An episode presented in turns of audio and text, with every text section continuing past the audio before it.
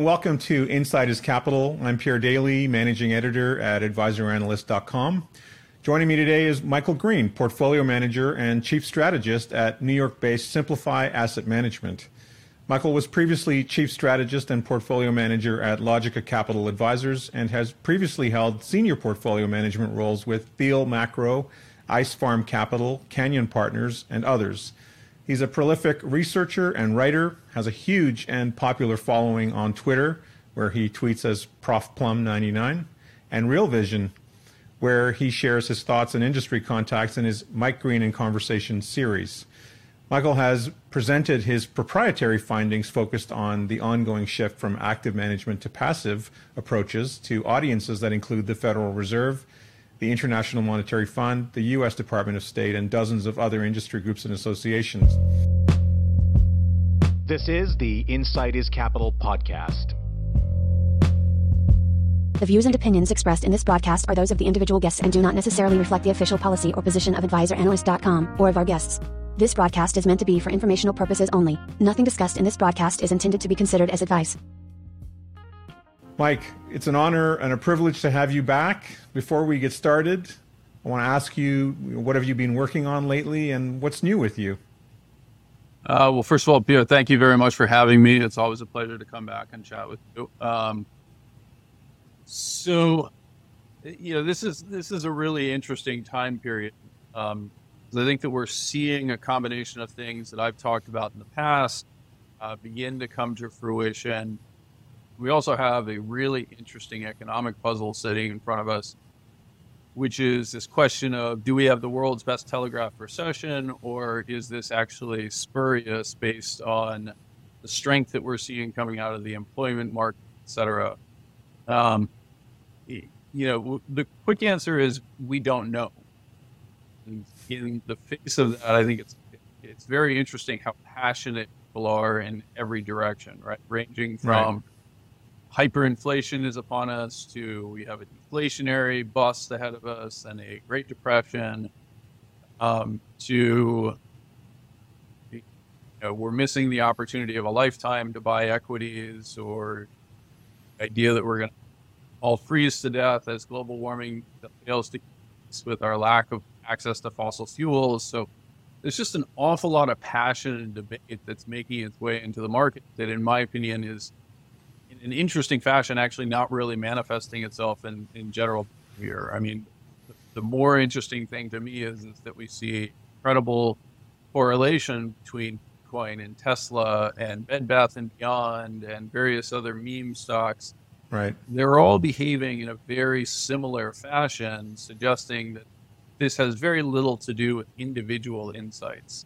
Right. This has much more to do with kind of the macro dynamics and the macro factors that are in play and yet everyone is kind of convincing themselves that they're giving in a contrarian fashion, and I don't see a lot of evidence. Uh, so it's it, it's a really interesting time. I'd say I'm spending more time than usual trying to dissect the data that's coming out of um, Western government institutions. Many years ago, I think it was probably four or five years ago, it was suggested that the um, the right approach uh, I forget who who suggested this, but they ended up being very prescient. You know, the right approach was for Western investors to begin to think about things from an EM investor standpoint. Right? Nobody actually pays any attention to the data that comes out of most EMs on a government basis because we just know it's right. so deeply in. Don't pay attention to Venezuela's inflation numbers. Don't to Greece's employment numbers, even though they're slightly better. Uh, we certainly don't look to them as models of accounting probity. Um, you know, so when when we're trying to understand stuff in EM, we have to first figure out if the data that we're looking at is correct, and secondly, establish kind of broad thrust pictures, right? Because right. we just don't have the detail. In the West, we have giant institutions that are built to provide that data to us. And we diligently pay attention to the Bureau of Labor Statistics release of employment information or the Department of Energy's release of energy data, et cetera. And the problem is, is when you inject as much volatility into the economy as we have over the past several years, the stability of those systems breaks down. And many of the modifications that were made historically to the data sets that we now see were actually designed to basically smooth out extreme information. There were, you know, we introduced things like the birth death model in terms of US employment precisely because we don't want to continually restate historical data and say, oh, guess what? We actually had new businesses emerge that weren't properly captured. So we introduced something like birth death as an adjustment to that data series to try to smooth it out over time. But then when something super volatile like a coronavirus pandemic or changes in stimulus tied to um, you know collecting tax credits for employees or PPP benefits, et cetera, we have to expect that those data sets reflect that underlying change in the regulatory framework and that that is going to skew all the data that we receive right my sense is is that we're not doing a very good job of making those modifications right. i can share all sorts of data around exactly these components can be everything ranging from oh my gosh there's been a surge in you know um, self-employed incorporated businesses that's indicative of a growing entrepreneurial surge no that's not what it's indicative of actually that trend began in 2016 when it became a requirement for Uber drivers and others who participate in the gig economy to actually establish tax dynamics. Right. That was a, a written component. So we see this data. It's very clear if we actually go in and, and dig out from the data what the changes were and how that's impacted. I'll share a, a just an extreme chart that I actually been playing around with um, today so this is looking at the explosive growth in business applications um, that you've seen, right? This is the business right. formation data. Is um, this is the business application data that you see in the data sets that are affecting the way the birth is reported.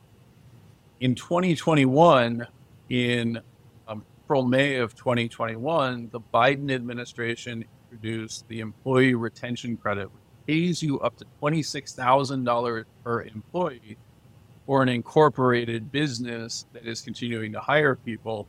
There's a lot of debate around the impact of this.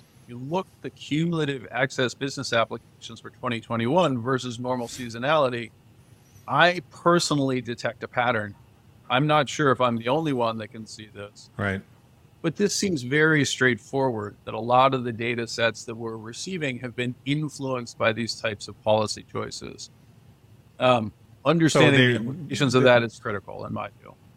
So this basically shows that the businesses that were applied for, it was it was for the incentive. Hundred percent. Yeah. I mean that that would be my interpretation of yeah. this. Now, I'm going to lay it straight out there. I'm not an academic researcher. The Boston Fed has attempted to address this. They did not approach it in this way. They did a lot of what I think are, are incorrect analyses. To me, something like this is a very straightforward way of presenting the data that illustrates exactly what I would have expected. That could be confirmation bias, but I don't think so. Yeah, not a coincidence. I, I it, it would yeah. it would be one hell of a coincidence. I think is the official term for it. Right so that's the sort of stuff that I'm trying to pay attention to. And unfortunately, our policymakers, I think, are um, much less creative in their evaluation of that they're receiving. And as a result, we're hearing an awful lot of data from um, you know individuals like Chris Waller of you know, saying, "Well, everything's fine. I think it's great. You know, there's no problems associated with." I'd be thrilled if I was wrong about the data in 2023 as I as as wrong about the data in 2023 as I was in 2021 about the inflation data, um, because it'll be super easy just to cut interest rates and fix the problems. Well, again, it, you know, every recession, every bear market that we've gone through in the past couple of decades, we hear this language of the pushing on a string because it doesn't actually work that easily, right? So, yeah this is the sort of stuff I'm trying to pay a lot of attention to right now. And on top of that, of course, there continue to be the dynamics of the continued growth of passive investing, influence that that has on markets, et cetera. So you asked me what I was working on. That's that's what I'm working on these days. really trying to understand this stuff. Yeah, I think I think that uh, that that's sort of a uh, good layup to what we are going to talk about, and um, which is uh, to start uh, the economic cycle. Um, having come from the options world and having held several leading roles as an allocator of capital, you've become an extraordinary observer of probabilistic outcomes, and you've become well known also for your meticulous thinking on, on markets and investment strategy. Have you come to a determination on, on whether or not the Fed is acting on poor data? And secondly, you know, do you have a, a probability for when or if or both when the Fed will, uh, if the Fed will pause or pivot, or if they're going to continue um, as well, as you know as yeah, Powell. Yeah along this path. Um, so yeah. a couple of quick things. One, you know, I think it's been very interesting. You've seen the inflationary data, inflation really on a shorter term time horizon. If I look at three month annualized, or I look at the last six months, et cetera, the evidence is actually fairly straightforward that the inflationary pulse that hit us before is now going away or is gone. Um, in goods in particular, we're now looking at significant negative inflation, what's called deflation. Um, in many types of services, we're seeing a dramatic slowing of inflationary conditions. Rents, for example, are now down for the second consecutive month, um, even though they're up significantly on a year over year basis. And what we don't know, and I just want to always emphasize that part, is we don't know what's going to happen next. But if we indeed end up in a recession, we indeed end up with the surplus appears that we're going to have from a combination of single family homes being purchased and contracted for rental purposes and a continued and significant surge in uh, multifamily construction adds far more units uh, relative to uh, single family home construction, at least on a, on a dollar basis. Are we going to continue down the path of those declining? It appears that the answer is very much yes. Um, now the question becomes what does the Fed respond to? And so you mentioned, you know, the focus on the options market. One of the things that I tried to emphasize for people is you can use the structure of the options market to see what the market's paying attention to. For the past several months, the market has been placing huge premiums on the CPI prints, effectively saying this is what the Fed is paying attention to. We now have two consecutive months in which the CPI numbers came in basically, you know, slightly worse actually than headline ex- expectations. Yeah. But was largely discarded, and the volatility on that was faded significantly. It's becoming increasingly difficult to identify and isolate situations that cause the markets to move in a significant. Um, and I, I, I, would just suggest that that you know what that's telling you is is that the markets largely think the inflation story is over, now it just becomes a question of does the Fed actually start to follow through with cuts at some point?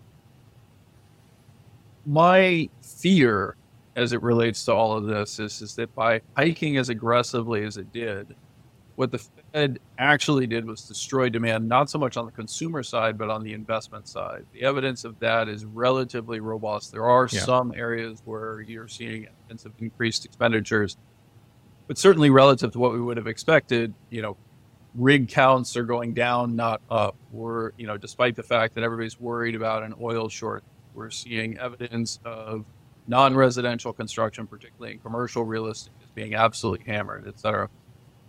The reason that I highlight that is the fear that I have is, is that the Fed has basically pushed through a solution that may contribute to deflationary conditions over the next year but as we emerge from the recession, ultimately expose us to the same shortages, if not worse, than we had going into the recession.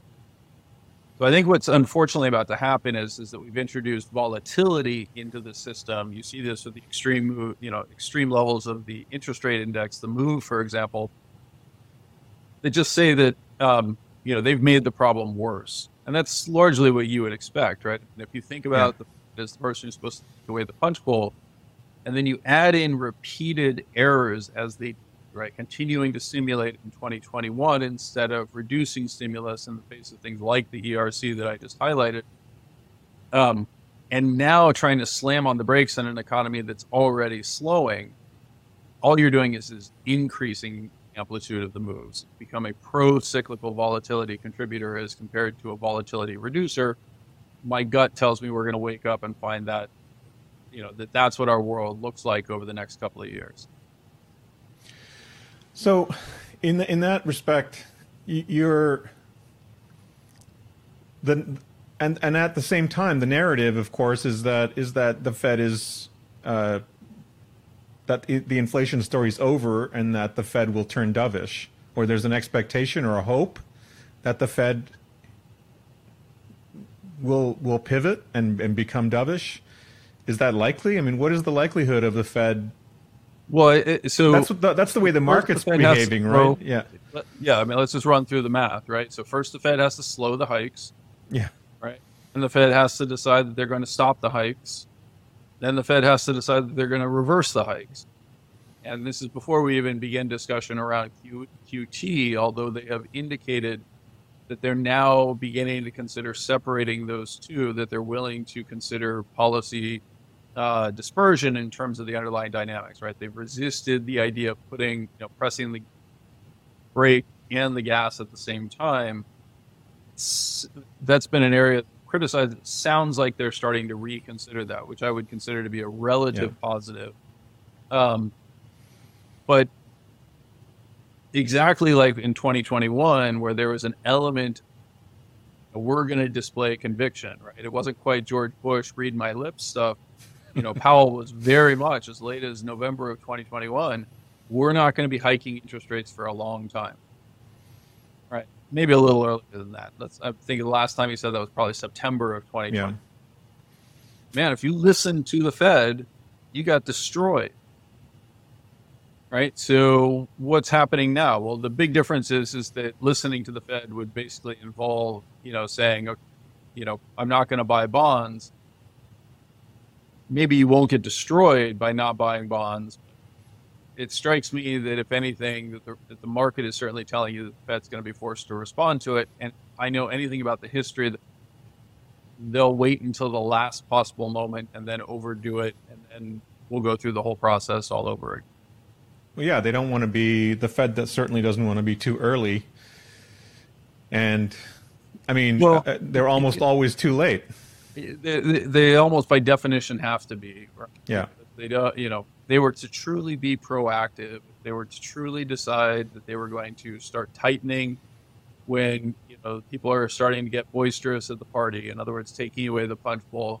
The political outcry would be extreme. We saw this under the Trump administration, where the economy was clearly tightening. There were clearly elements of inflation beginning we were seeing wages already start to rise. And in many ways, I just would suggest that what happened in 2020 and 2021 was an extension of that. We started the recession, we didn't allow it to finish. We then exploded people's purchasing power. And guess what? We found out that the shortages that had begun in 2015, 2016, 2017 began to manifest themselves in earnest relatively quickly. Again, I just, you know, I, I think we know that the institution itself lacks the courage to be in a truly contracyclical fashion. So, uh, Mike, are we are we actually in in or about to go into a recession? So my analysis would suggest that we are in a recession already. All right.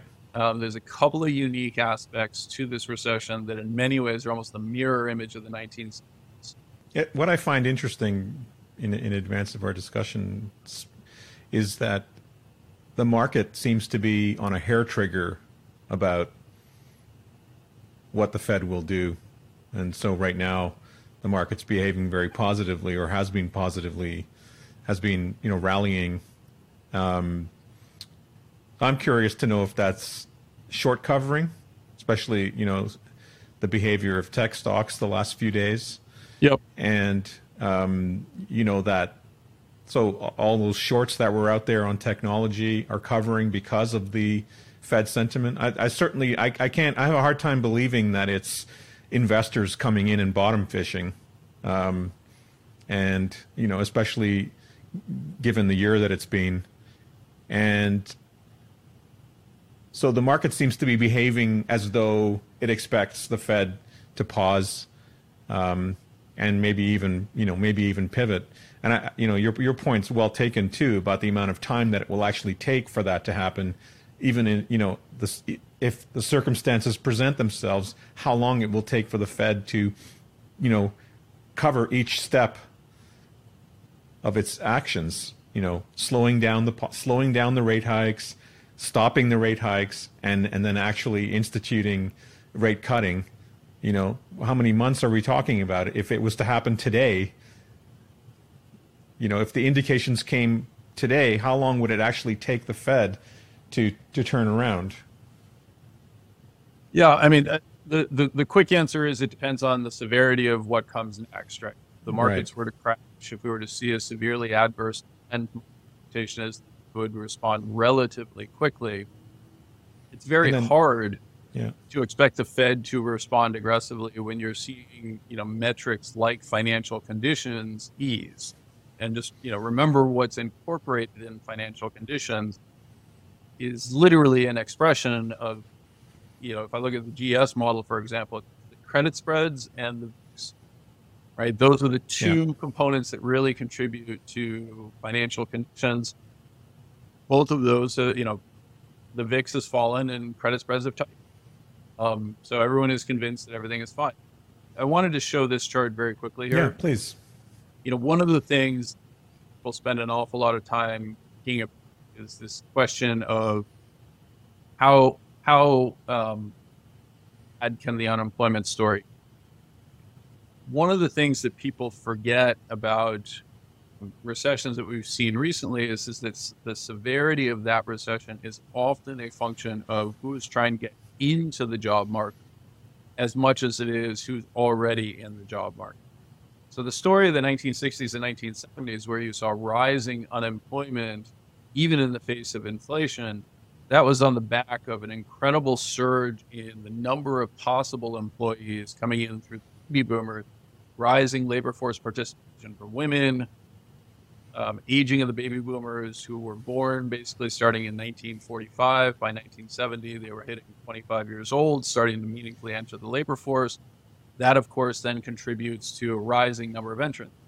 The millennials were an echo boom, exactly as we described, and that happened to hit in the aftermath of the 2008 recession. And as a result, we had all the stories about underemployed millennials who were college graduates, et cetera. That's now going away. We're watching that dynamic retreat, very low rates of labor force growth. That has all sorts of negative implications, but it also means that unemployment less, less likely to rise to the levels that it did in the global financial crisis. Instead, this is probably going to look a lot more like 2000 and 2003 recession. Really that started in 2001 uh, and you know maybe we'll see 5 6% unemployment.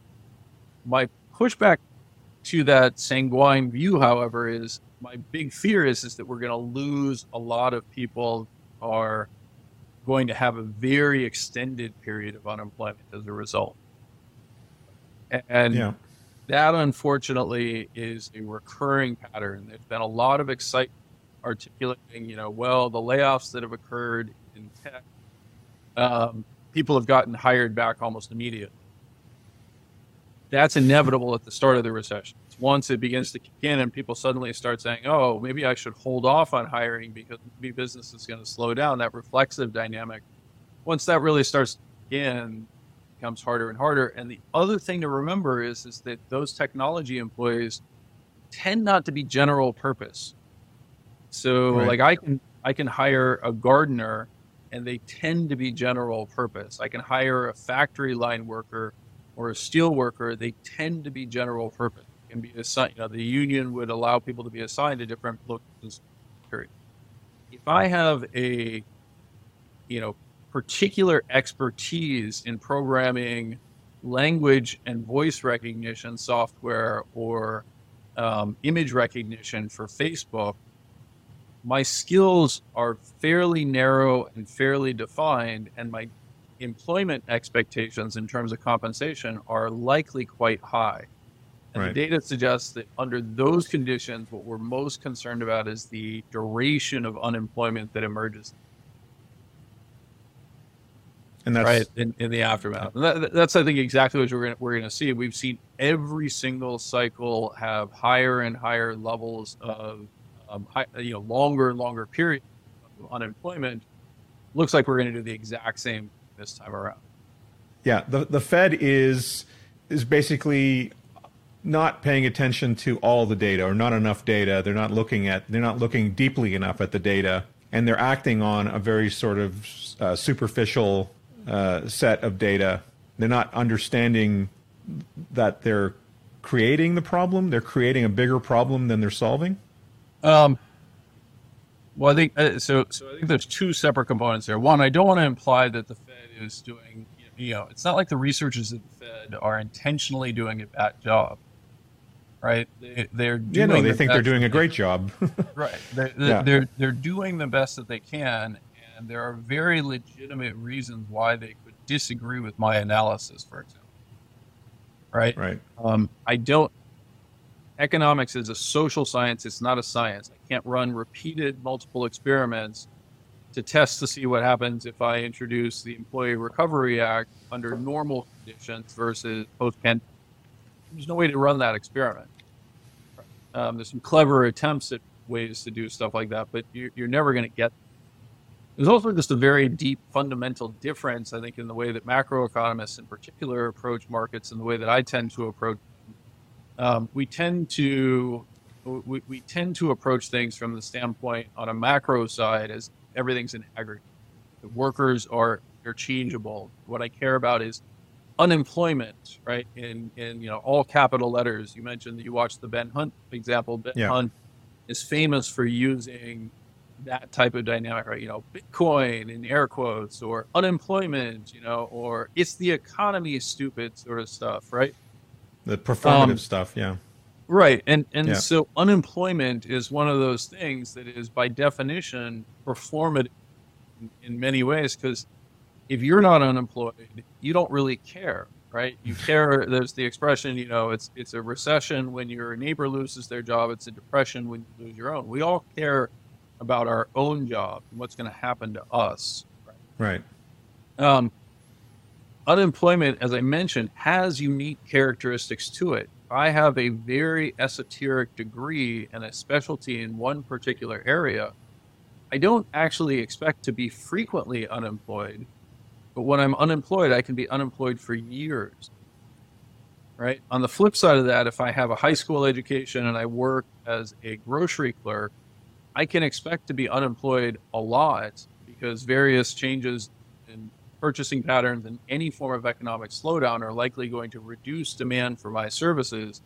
So I'm used to moving in and out of unemployment, but I don't expect to be unemployed for a very long period of time, right? Those two simple differences can have very meaningful changes in how you want to construct policy. And our economy, by and large, has moved from one in which people are generally low skilled with general application to their to their education and skill set to very specialized where the the latter is much more important. You screw up and destabilize that very specialized economy the implications can actually be much worse even as you feel protected because people you know accumulate surplus under that model for a variety of reasons i mean this again the simplest one is if i'm getting paid a lot to be the um, voice recognition engineer or the um, you know troublesome COVID reporting engineer at Twitter, I'm getting paid a lot. I th- should theoretically save a lot of money. I can look down my nose at people who accumulate more than you know, a couple of weeks worth of emergency funds. Right. But part of that is because I recognize that the surplus that I'm accumulating is unique and very and, and potentially required because I'll have this long period of unemployment. We don't tend not to take those things into consideration when we're designing these policies. There's a very real chance that the Fed is destabilizing, as Yeah, highlighted. yeah. They're they're underestimating the disinflation that's Well, built- I, I, yeah. I would suggest that they're underestimating the pressure that can be created by causing disruption in an economy with those characteristics. Interesting. Um, I, I, was I you know I thought it was interesting when Eric Basmajian, who you spoke to, who you spoke to recently, mentioned that, you know, the economy was already in a state of disinflation just prior to the breakout of the war in the Ukraine, and that that was a, a, a disruption that that, that disrupted uh, the economy largely in the form of in, by by introducing, uh, um, you know, as an exogenous event, a substantial amount of inflation because of the disruption that it was causing. Yep. And so I wonder. I mean, now that that's all, you know, now that the the Ukraine conflict is pretty much baked in, I wonder, are there any other wild cards that could delay the Fed from standing down or pausing and sub- subsequently cutting? Is there is there anything in there? Like I, I think there's been some talk about China reopening as a potential wild card and inflationary inflation volatility uh, wild card that could further delay plans at the Fed, if there is plans at the Fed, of pausing? Well, I, I mean, the, the quick answer is if the Fed chooses to pay attention to it, then of course. Yeah. If it actually occurs, then of course. China at least indicates off the top of its, um, China indicates that its population has significantly increased its net cash savings. Deposits are theoretically up. That creates conditions under which they were to truly reopen and liberate um, the individual members of their society to do what they wanted to do, we could very well see a surge of purchasing activity emerging from the Chinese. Um, I'm very skeptical of both that data and of the reality of that being allowed to happen, but you absolutely have to consider it. And I think Eric brings up a really, really valid point by highlighting the dynamics of Ukraine. We almost certainly would have seen inflation retreat much earlier had it not been for Russia's invasion of Ukraine.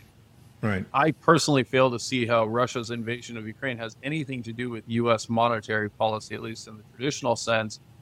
Um, and as a result, why would we react to it by hiking interest rates? I mean, let's just let, us stop and think about the stupidity of this. We are in proxy war with the Ukraine and we are doing everything in our power to raise the cost of financing any activity that we're engaged in from a government standpoint. It's just absurd, really is. When we went into World War II to hike interest rates to try to slow the economy down so that we would reduce inflationary pressures because they absolutely existed. No, of course we did. Nor did we in World War One, nor did we in any other period in history. I mean, this is a really unique, exceptionally strange behavior that I would liken in many ways to our response to COVID, where we know the right protocol for how to handle a novel infectious respiratory disease. We actually know how to do that. You Yeah. isolate the vulnerable, you protect Right. those members of our of the population, and you encourage everybody else to be thoughtful in going about their daily lives. Nowhere in the rule books does it say you shut down the economy. Because when you're fighting a war, please find me where it says in the rule books to hike interest rate. Because you can't. Yeah. So, Mike, if if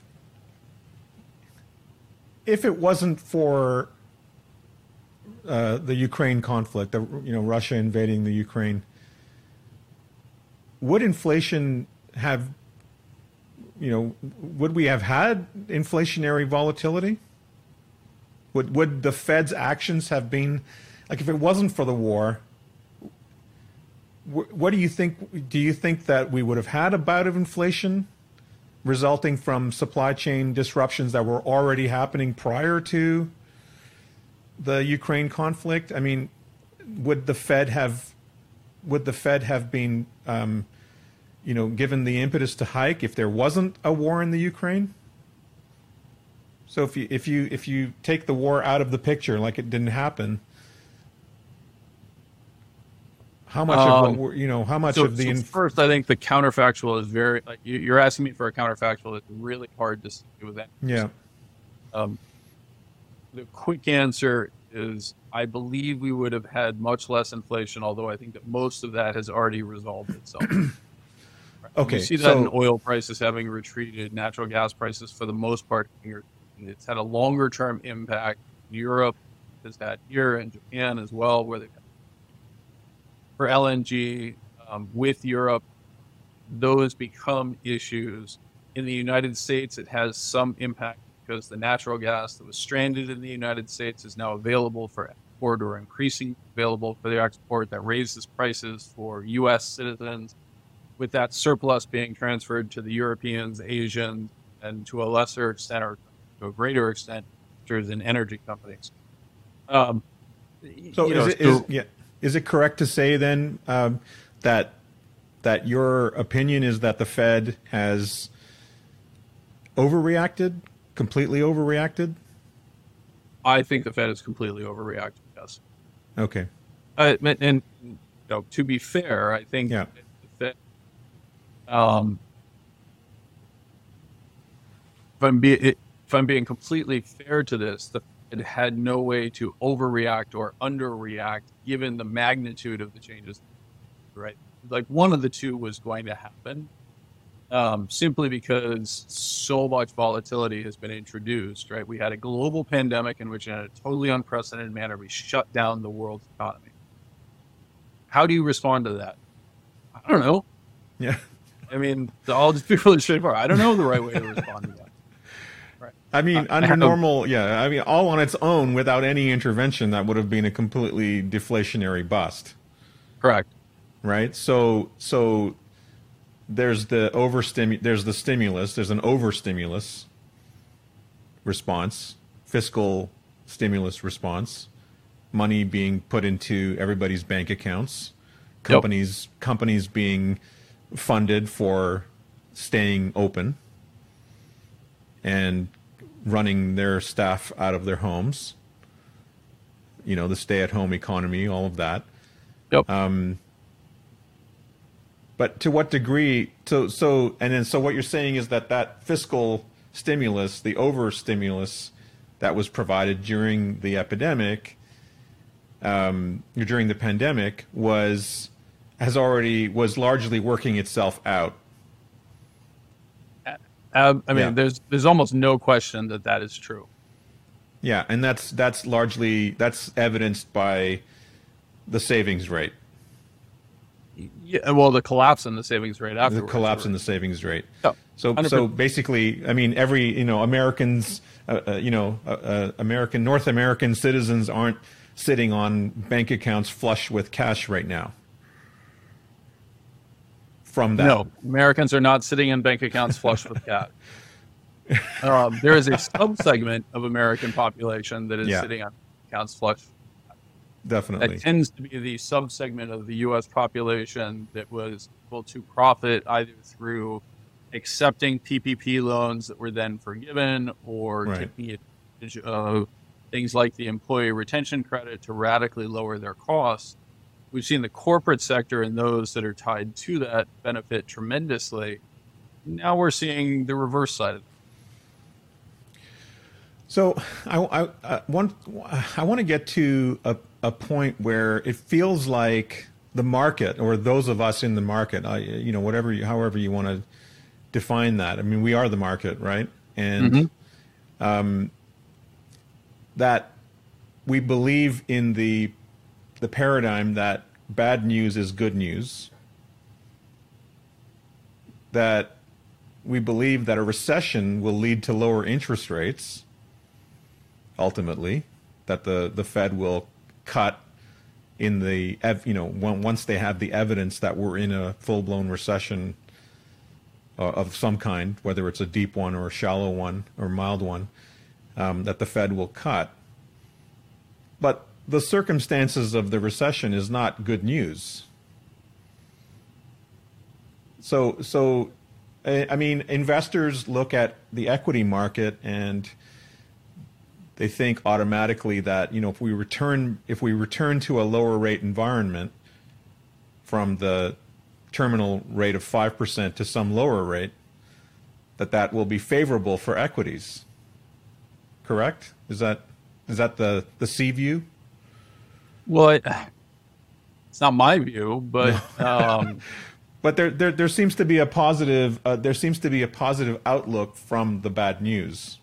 That I would, I would if, just say that that's a I mean that's a function of narrative being developed yeah. in response to out markets right. have the, the, the, Russell 2000 has not declined since 2021 basically 2022 I'm sorry yeah um, it's basically gone sideways the many of the junk oriented companies, um, those that are heavily exposed to high yield debt, uh, have gone sideways you know, since the start of the quote unquote bear market that we've experienced. Um, you know, and we've seen prices generally favorable and positive on a year to date basis. You know, just to toss simple examples out, you know, the Russell being up somewhere in the neighborhood of 7% a year we have to construct a story that explains. Otherwise, right. we're we're nihilists. That's I mean that's just the way the human brain works. We have to be able to explain why something occurred using something that looks kind of like facts. So if the markets are up, we tell ourselves, "Oh, that's because you know um, the Fed is going to have to respond, trades are going to have to cut, and therefore that's positive." That that's going to relieve the pressure on the carrying costs of right. companies. I, I, let me flip that on your on, on, its head for a second and say yeah. I don't think that has anything to do with it. Carrying costs have continued to rise. The cost of margin has become increasingly difficult, and we're not seeing any any evidence of a return to levered investments in stock markets. We're seeing new. I wrote about this in my Tier One Alpha note earlier. You know, the dynamics of margin are not confirming the increase that we're seeing in the rise in securities. What is happening is, is that the increase in interest rates are no longer affecting the bond market first gotten far enough into this process that the bond market is basically able to go sideways. All of a sudden, that means that if I'm running a portfolio that is balanced bonds and equities, I don't have to worry about selling equities every time bonds go down so can maintain the balance in my portfolio. Right. I, I just told you there's no fundamental signal in my model of the world. which which yeah. understand makes me sound combination of insane and dismissive and everything else, but I simply think that's the way the world works. If you're an investor in a Vanguard target date fund, did at any point you call up your advisor and say, you know what, I really want to increase my allocation to these? Oh, does it automatically. And it does it on very simple rules that are set in place already. We've seen all this behavior built into the response fund. And so, you know, forgive me when I'm dismissive when people say, you know, well, here's all the reasons why it's happening. It's like, yeah, I don't really buy it. Yeah. So all these trades that are happening, a lot of trades that are happening in the market are programmed a lot of the trades are programmed, and then yeah. another batch of trades are forced in response to those programmed trades.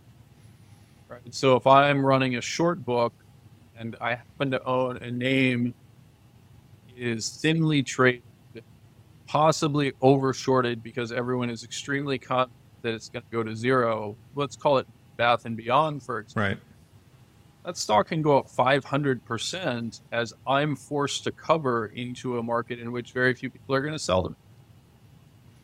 Yeah, and that's I mean, what, and we've and, seen that. We, we've seen exactly that. Anyone yeah. who's holding Tesla at 400 is not suddenly on the basis of business prospects decide to sell to you at 100. Right? They're like their their view. We've seen this in all the headlines over and over again. They're like, this is the buying opportunity of a century. Now, admittedly, I don't have any money left, but at least I'm not going to sell my Tesla shares to you. Well, if I need to cover my Tesla shorts and nobody wants to sell to me, then what happens to Tesla prices? It goes up. As Tesla prices go up, what does that cause the person who might have a little bit of extra money left? 85 bucks didn't deploy that into Tesla. At 100 said I'm not selling. At 125, they're suddenly saying, "See, I told you Tesla was fantastic. I'm going to buy." And uh, I think that largely explains the behavior we're seeing. And how much of uh, how much of the behavior of the equity market is a reaction to what looks like smart money moving in and out It looks like. I mean, I'm just, I'm just talking about the illusion. Like when you see technology, you know, tech stocks rising the last few days, you know, off off a bottom, um, not the bottom, but off a bottom. Uh, you know, the narrative coming out of the networks, out of the news, you know, the financial news networks is is oh, tech stocks are rallying today. You know that that somebody came in and did some buying, but they're not necessarily identifying it as short covering because because there was a turn in sentiment on Friday. Yeah, I mean, I, you know, I'd say that there's I think the, the right way to say it. We always need a story. Yeah. Human beings remember for thousands of years we believed a story. Some small fraction of the U.S. population still does that the Earth was flat, it was a disk, and that the sun rose in the sky because a golden god rode his chariot, you know, with fire-breathing horses across the sky on a daily basis. Right? We believed that type of stuff for thousands of years. So for me to turn around and say to you, why are you surprised when I tell you that people make up stories for why things go up? Because it sounds dismissive to say something as absurd as the buyers were more aggressive than the sellers. Right? yeah. Like that just yeah. feels silly, right? feels that I haven't done my homework, but that's what actually happened. And so the aggressiveness of that buying plays in is a short being forced to cover, that's about the most aggressive buyer that you can possibly find. Because right. they don't want to do it, they don't want to do it, they don't want to do it. Oh my God. I a options market maker is a very aggressive non-economic player. They could care less what the actual value of Bath and Beyond is. They just want to make sure they're collecting the premium that you're paying for that option. So they will delta hedge their book on a regular basis. The stock starts going up, they're short calls. Guess what they have to do? Buy shares. Yeah. They stop and check the 10K of Bed Bath and Beyond and go do a field trip to the stores and say, you know, gosh, it looks like they've really got a fantastic surplus of fluffy Turkish towels. No, they would never do that. They'd say, damn it, just delta hedge. Yeah. And so that's the behavior that is driving markets today, in my analysis.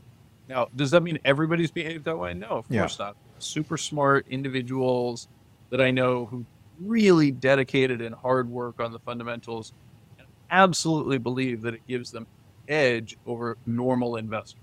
Right. Right. It's just a question of is that edge enough to offset the costs associated with the individual security risk? The evidence is no. So what's your Mike, having you know, having said all that, what what what? Because we didn't, I didn't actually ask you the question, but what is your out? What is your actual outlook for equities broadly? And is, are there any segments of the equity market that you do like, uh, either from a factor standpoint or sector standpoint? Yeah, so so it's interesting. I mean, I I, re, I just took off my positions in emerging markets, and I'm now um, really for the first time in my portfolio is running what I would describe as broadly a net short portfolio. I'm not totally net short. Okay. I'm skewed in that direction, more of a credit than anything else. Um, I think that we're going to have a meaningful profit recession of us.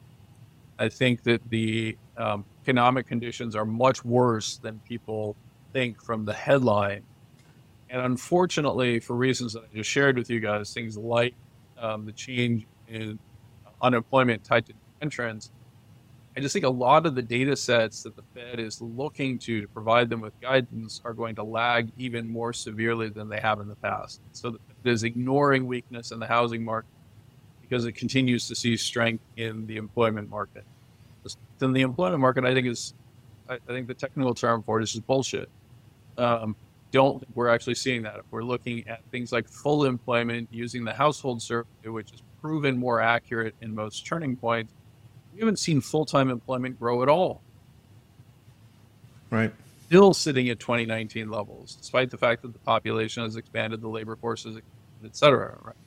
The rates of unemployment, while low for those with college degrees, is roughly 50% higher than it was prior to going into the pandemic and roughly double the level that it was going into 2000, 2008 recession. Again, those who have college degrees tend to experience longer periods of unemployment once they become unemployed.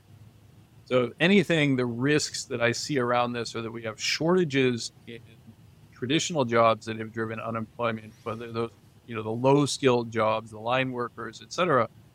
We can't find those people. That's a genuine shortage. We see this Right. in data sets that look at the difference in what's called the Beveridge curve. I'll actually pull up a chart and show it to you guys in a second. Um, we, we have a messed up system that's likely to lead to a two speed economy. But the ultimate answer to that is if we force this issue, we'll end up with an economy at a lower node, effectively a lower equilibrium. Not that there really is ever equilibrium in an economy, but you know we'll end up in a worse place than we otherwise would would have needed, and that that upsets Yeah. there's needless loss of human capital and human potential when those conditions emerge. So overall, the long-term fundamentals of the economy will deteriorate to a lower to lower lows. Because the policy choices we're making now Yeah. appear designed to send us in that direction. Or designed is the wrong term, but appear likely to send us in that direction. On the flip side of that, I'm also going to say, though, just like if you looked at the US economy in the late 1850s, right? So the discovery of oil at Spindletop is just about to occur. We've suddenly discovered that there's an alternative source of energy that we call oil versus coal or whale oil or, you know, et cetera, for, you know, lighting lamps, engaged in lubrication and everything else. All of that was directly ahead of us.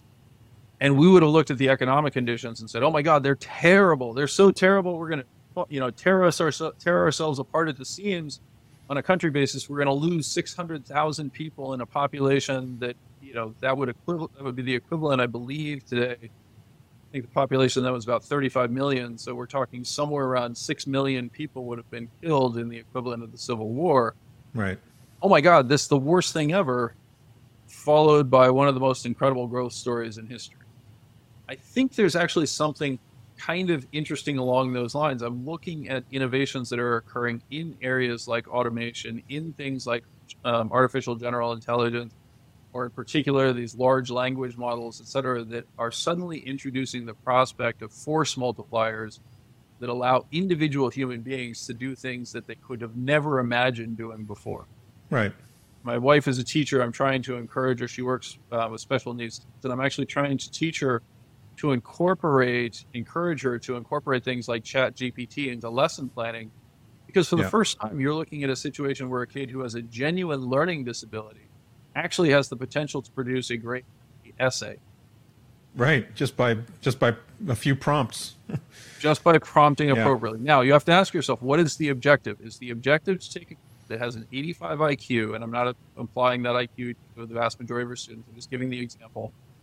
Is the objective to take the kid with an 85 IQ and turn him into somebody who, on their own, can write paper from somebody who has the equivalent of 115 or 125 IQ? Well, if that's your objective, you're an idiot. you can't. But suddenly, I give you a tool that allows you to do it Right.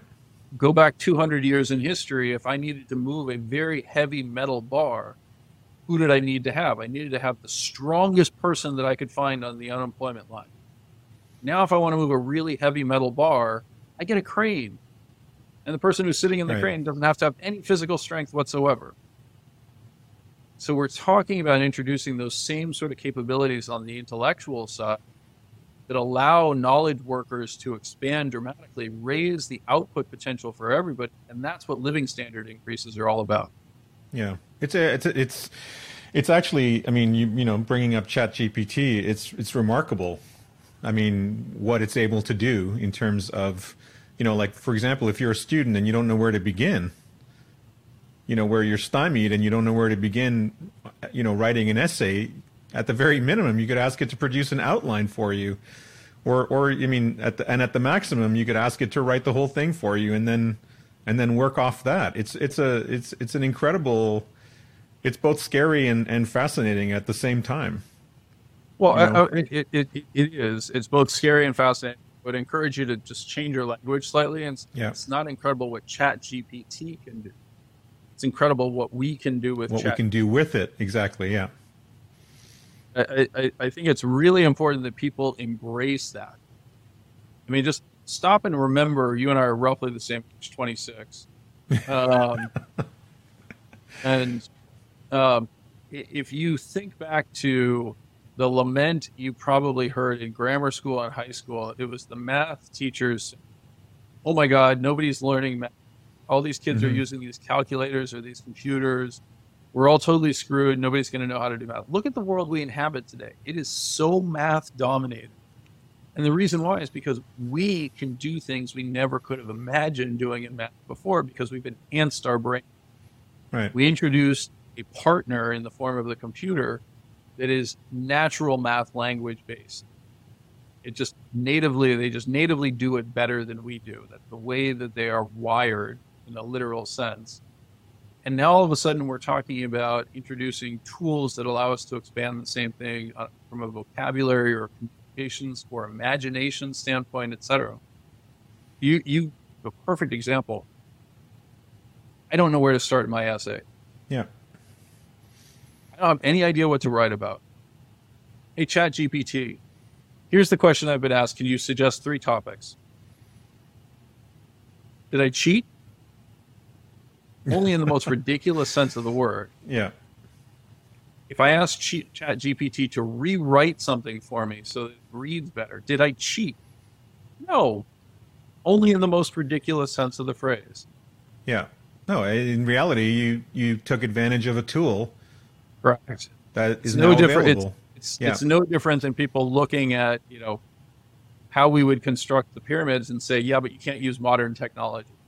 Why? Why would you want to do that? Like, yeah. fine, let's let's build rebuild the Empire State Building, you know, without using modern technology. Why? That's stupid.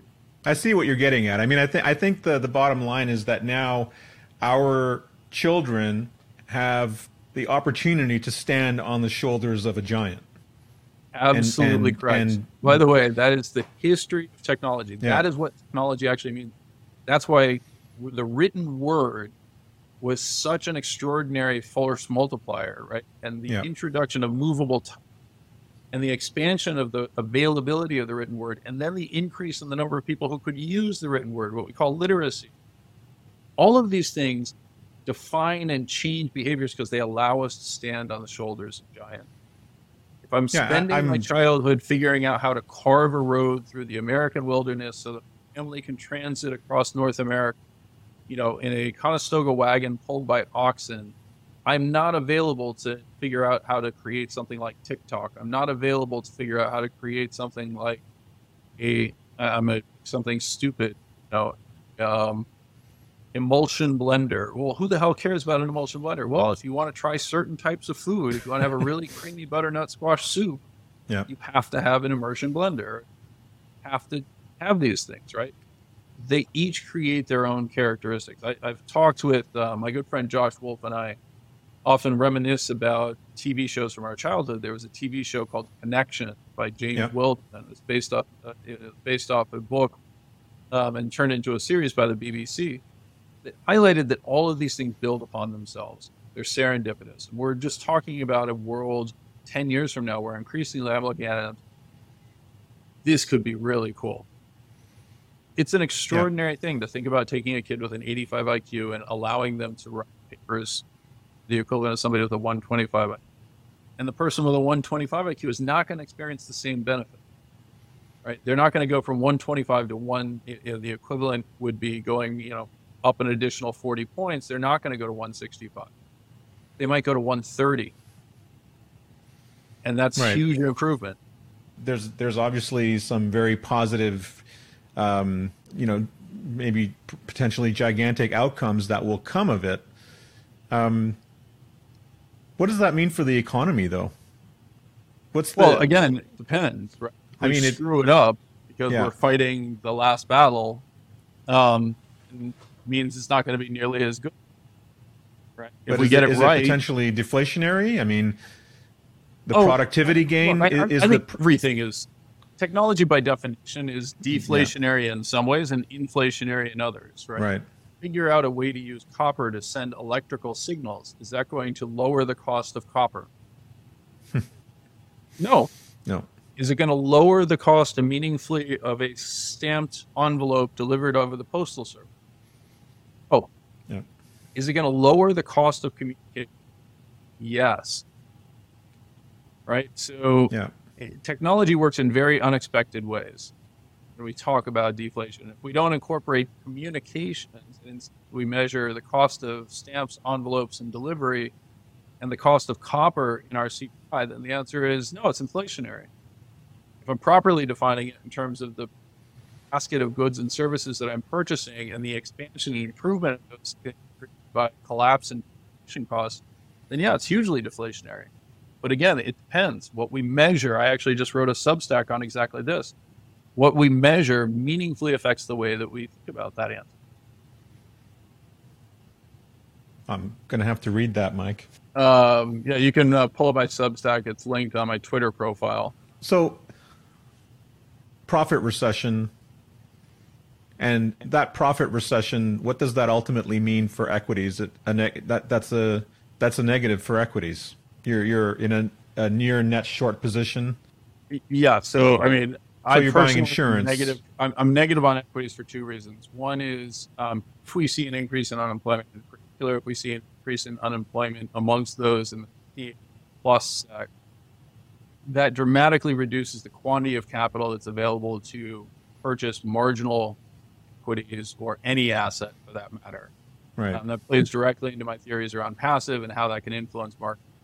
The second thing that concerns me is that increasingly people are looking at the level of interest rates and saying, thank you very much, that's enough. And if we end up seeing people switch their focus on, um, we end up seeing people switch their focus away from equities and towards income, and everything ranging from target date funds on down have increased their equity allocations over the last decade if we see any reversal of that, that could actually be negative for equities, which is kind of the underlying model that I'm focused on. The last thing that I would would hit on exactly that dynamic um, is this issue of you know what type of equities do people end up buying, or what Right. do they start to look for out of equities? And it's very hard to imagine um, we're looking for the same degree of innovation and disruption that we told ourselves the narrative last time around. Um, suggests that more money is going to be uh, piling into you know good safe stuff, and less money will be available for the sort of speculative dynamics. Um, that has negative implications for everything from crypto to technology oriented venture capital employment, et cetera. So those are all things Um, what's what's your view on on uh, on fixed income? Uh, so the way I describe it is, is that I'm renting fixed income. I think the front of the curve is relatively attractive. I agree. Uh, Mhm. Blanchard just came out and said, you know, I think secular stagnation is still here. I think he's broadly correct. Interest rates are likely to remain low. I don't know if they're going as low as they were before, and I um, particularly don't know about the back end because I argue that the Fed, among many other damages that it's done, has now destroyed at least for a subsegment of the population, the idea that bonds are an enhancement to a portfolio, increasing the number of reasons why people would want to own them. Um, so I, I do think that there's been some meaningful structural damage that's been done to the idea of bonds as an asset class, Right. playing a certain role in the portfolio. It just suggests to me that fixed income is less attractive on a long-term basis, but on a short-term basis, I think it's really, really interesting. Are there any specific areas of fixed income that that you find attractive? I mean, there's a lot of talk that this was going to be this could be a, a big year for fixed income. I think we've already seen a retracement in in long yields um, from their from their yeah, so, so so that's exactly my fear is is we've seen a significant retracement in the long end. Um, Yeah. You know, ten has has gone from you know almost four and a half to three and a half. right. Does it go to two and a half? Probably. Does it go to 0.5, I find that unlikely. Do I see the two year potentially going to one or one and a half? Yes. And so I'm much more interested in the front of the curve. I'm much more interested in the idea of a steepener finally. I've resisted steepening for a very long time. That ended up being the right call. Um, but you know, my, my my basic argument would be something along the lines of that we're likely to see a rally at the front of the curve. So two year bonds look really interesting to me. And we'll see some participation on the on the back. Um, but I think much less, and so you'll see the curve steepen out. So the other big position, and those two combined for about forty percent of the portfolios that I'm um, are reflected in a in a long two year and a long steepener framework. Is there anything that we haven't covered that we should have? As I said, I think the biggest thing people should be aware of is very careful interpreting the data that you're receiving right now. Be very aware that those who are making decisions that have large macro impacts are looking at data and presuming it's high quality when I think it's actually very low quality. Now, I could be wrong about that. I just want to be clear. I don't think I am. I think the evidence that I've shown is pretty compelling. Um, and so I would just encourage people to be more cautious and less willing to uh, embrace the FOMO. Longer term, I, I, I do think a lot of critics and a lot of people who are concerned about ultimate response being even more aggressive this next time could very well be. So, um, could very well be right. I'm sorry. So, like I'm trying to think through all of these dynamics, but the next stage in the process to me is is an acceleration of the deflationary and recessionary action. By and large, I think we've avoided so far. Inflation is not a linear phenomenon. It you know, um, it doesn't go up and then just and then go down in a linear fashion. There there are events and things that can happen that can cause inflation to be volatile. You know, exogenous things can happen like like the, like the war in Ukraine. Um, but are, are we, you know, the idea of MMT sort of very quickly went away. You, you know, and well, and, do, and, do, and let, or let, yield let, curve control, I guess. But but what I want to ask you is, are we are we sort of doomed to a a you know range bound period where you know inflation comes back, the Fed the Fed hikes and then cuts, and inflation goes away, and then the Fed you know you know, we, we return back to this sort of benign low interest rate environment and then inflation rears its ugly head again. Like, it, are we in for a period of, of range bound, you know, inflation expectations from low to high because the Fed also has a balance sheet to manage? Well, I, I wouldn't put the because the in there. Just I think or the um, Treasury. I mean, I'm yeah. Sorry. Anyway, so so a couple of quick things. Um, one, you know, you mentioned MMT and the fact that it's disappeared. MMT has not disappeared. MMT is actually true. It is the right way of describing the monetary system as we have it. As, as I've said repeatedly, MMT is descriptive of the system, but it is not prescriptive. In other words, it tells you how the system is. Okay. It doesn't tell you what to do with the, that power. Right. It's the equivalent of you know me saying to the to my here's the ignition, here's the gas, here's the brake, here's the steering wheel, here's the shifter, and then saying, okay, now drive yourself to school. like, doesn't work that way. You right. have to actually take time learning how the system works. You have to feel your way through it, etc. Um, the policy arguments behind MMT were always stupid, right? Of course, debt matters. Of course, spending money, too much money matters. It manifests itself in a variety of ways we've seen the impact of spending it in stupid ways. If we hand out money to people for doing nothing, we should not be surprised that they put a strain on the supply chain by buying stuff without contributing. Right. right? Um, on the flip side of that equation, we're probably in the blowback mode right now where nobody wants to spend money on anything because they're so afraid of what just transpired. And as a result, we're going to end up in a situation that, as I pointed out, I think we could very well have even more inflation going forward as a function. But I think the most important thing to remember, and I'm going to share one last chart to, to finish this off, is yeah, that the okay. underlying story is actually one of deflationary conditions relative to the world that we've lived. And I just want to orient people to this chart. So the blue line is what's called the n-gram or the frequency of the word commodity in English language books. Right now, commodity is a word that dates back to Latin, been around forever. And so to see this type of surge in the use of the word is actually pretty remarkable. The orange line is population growth on a percentage basis across the globe. The 20th century that we came into and have now exited, right? Just to be very clear, yeah. from 1900 until 2000, and if I'm being very precise about it, basically 1870 until roughly 2000, um, was a period of unprecedented population growth. Truly, in the history of the world, nothing like this ever happened. We went into the 20th century with about a billion people in the global labor force. We came out of the 20th century with about five and a half billion people in the global labor force. And remember what being in the labor force actually means. It doesn't mean that I drive disinflation. It means that I drive consumption because the only reason I go to work is if I want more. Right.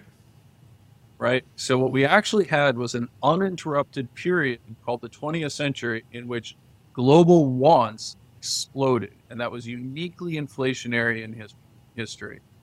We're now coming out of that. If I look at the 21st century and I use reasonable population estimate, the global labor force climbs from about five and a half billion people to about 6.2 billion people. Slightly higher than that at its peak around 2040, but ultimately begins to decline towards the back end of the century. And we actually end up in this really weird place where we have almost no population growth at all.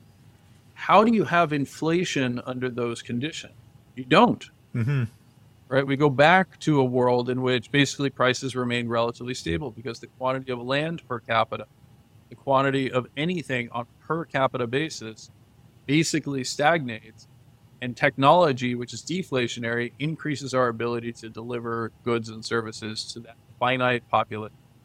This is Japan.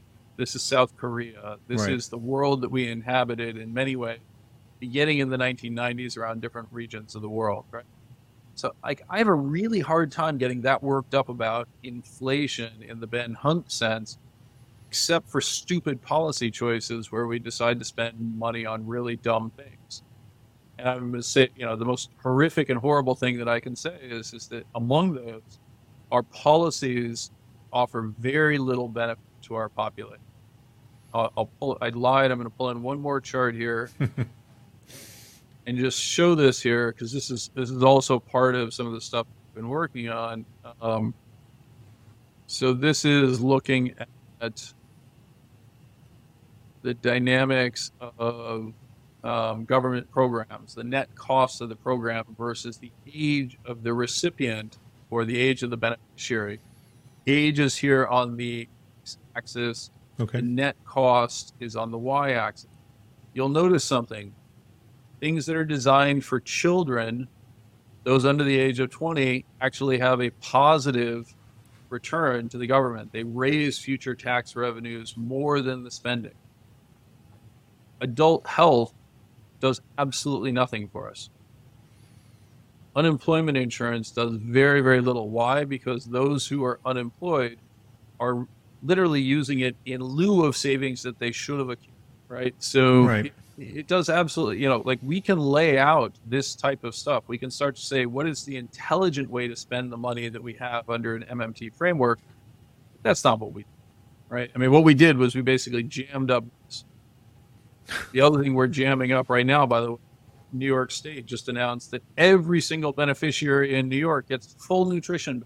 Congratulations among the most wasteful wow. things you could have done captain so you, you know, th- this is unfortunately the world that we inhabit. Inhabit a world where people are tend not to be very thoughtful. They tend not to, you know, try to be very quantitative, and that's both an opportunity and and disaster in process. Yeah. So only the items that are in the yellow box are productive, and especially the the the child benefits. Uh, yes, yes, and no. Right. I mean, everything follows a diminishing marginal return. Right. So so child health, probably the single best thing you can do. Child education, college available, children, etc. Right. These are all things that are meaningful contributors to future benefits and future tax receipts. But if I decide that I'm going to spend an unlimited amount on every single child, that's going to have a diminishing return and eventually will push that program up so that it is not profitable for the government. Right. Figuring out where that is is a challenge. That's what economics should be focused on instead of a lot of the pontificating that you've heard me do for the past hour. but the idea, it was interesting because the idea was being floated around in the campaign by, you know, about universal basic income. And you know that Not, that that would you, fall into the that would fall into the category way up in the white you know way up in correct. the top yeah lot lot lot of money spent not a lot of return associated yeah better policy by the way is straight from from mmt's originator warren mosler is something along the lines of a job guarantee that says if you want to participate you are guaranteed the ability to participate right now do employers like that? No, because mm-hmm. it means that they have to now compete for those employees with alternate programs as compared to people forced to seek employment, which, by the way, we've turned into a form of indentured servitude. People need their jobs in order to reasonably affordable health care, among other things, right? So, you know, we need to do a lot of work in balancing the scales. We need to improve the services that are available for children. We need to improve the services that are available for young families to encourage them to have the opportunity to successfully raise children. When we do all that sort of stuff, that's going to really help us a lot. Mike, but it's not doing it yet. Fascinating. Fascinating stuff. Thank you so much for your incredibly valuable time. And well, uh, I, I appreciate that you think it's that way. I I, I occasionally don't feel that way, but um, uh, thank you very much. Pierre. Only you would know. only, What's up? Only you would know. well, I have better insights. Yeah. Um. Anyway, th- th- this is fantastic. I really appreciate appreciate your flexibility. For those who are who, who don't know, I had to push uh, Pierre off from a recording earlier today. he was very generous uh, in allowing me to reschedule. So. Well, the feeling's mutual, Mike. Um, thank you so much.